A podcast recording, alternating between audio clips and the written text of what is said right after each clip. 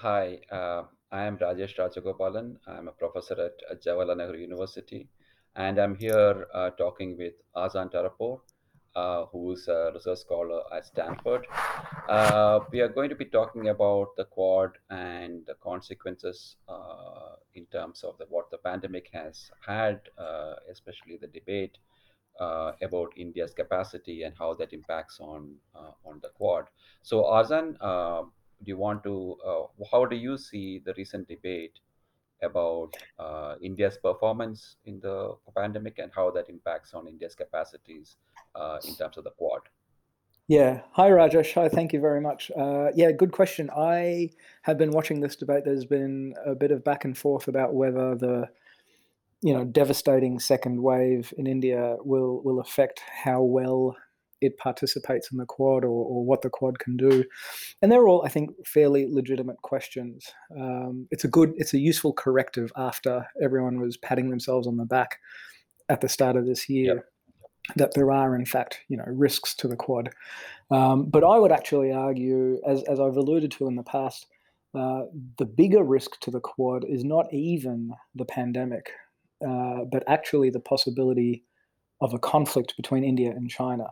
Um, this is something I've been thinking and, and, and talking about for a little while, and I've finally actually got a paper coming out this week on that, um, where I say that the risk of an India China war is, is bigger than it has been before the crisis. Um, it's still overall pretty low, but the while the likelihood is increased uh, during the crisis, the consequences is what we really have to worry about. And I suggest that the biggest consequence would be uh, potential disruption to the quad. Okay, how, how would uh, I would have thought that uh, a, a conflict between India and China, um, escalation at the border, would actually make India a lot more, um, you know, uh, in, increase India's engagement in the Quad and strengthen the Quad. Why would you think that this would actually be the other way? That's that's a really good point, um, and it's actually a, a, a, an evolution in my thinking. I, I, I completely agree. Look, I'm not I'm not saying that there's a deterministic argument about what would happen.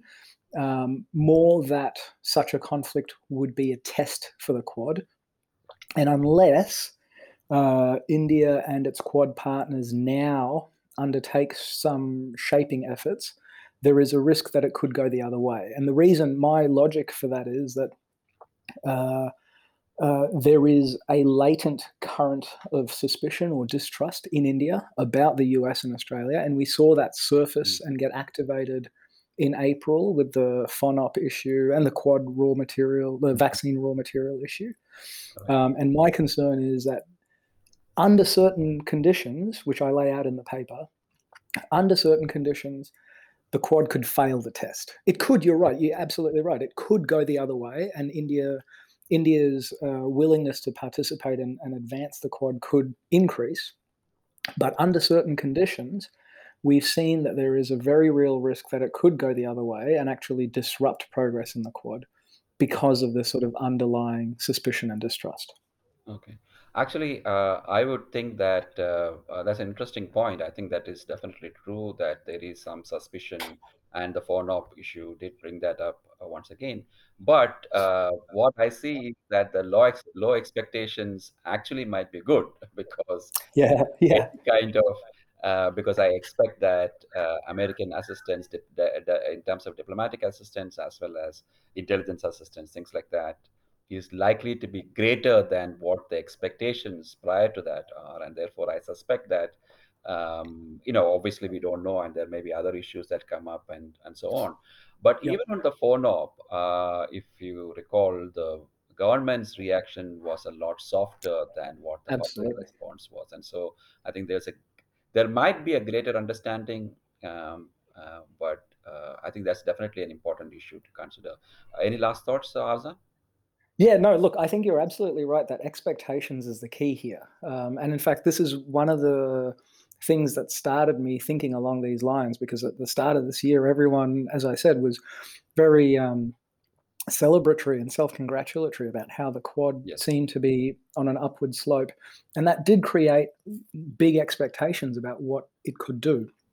And this is essentially part of the problem that I see that that that uh, while we don't have the Quad representing some sort of cohesive deterrent force. There is an expectation that it can do a Yeah. lot. Uh, and my concern is that unless we manage those expectations and unless the messaging is is astute and sensitive, Yeah. um, those, those expectations could actually have a have a self defeating uh, uh, effect. Um, so that's so that's the so so so the purpose of this paper is to suggest that hey, look, we should start thinking about managing those expectations now and figuring out what kinds of support are really likely and plausible. Yeah. Thank you, Arzan. I mean, I think that uh, that paper, I think everybody should read that, and I definitely will uh, when it comes out tomorrow from ASPI. And I think that's an interesting uh, point. Uh, I definitely agree with you uh, in terms of how we need to uh, manage expectations and have, have some clarity about the quad So Thanks again, Arzan. Thanks, Rajesh.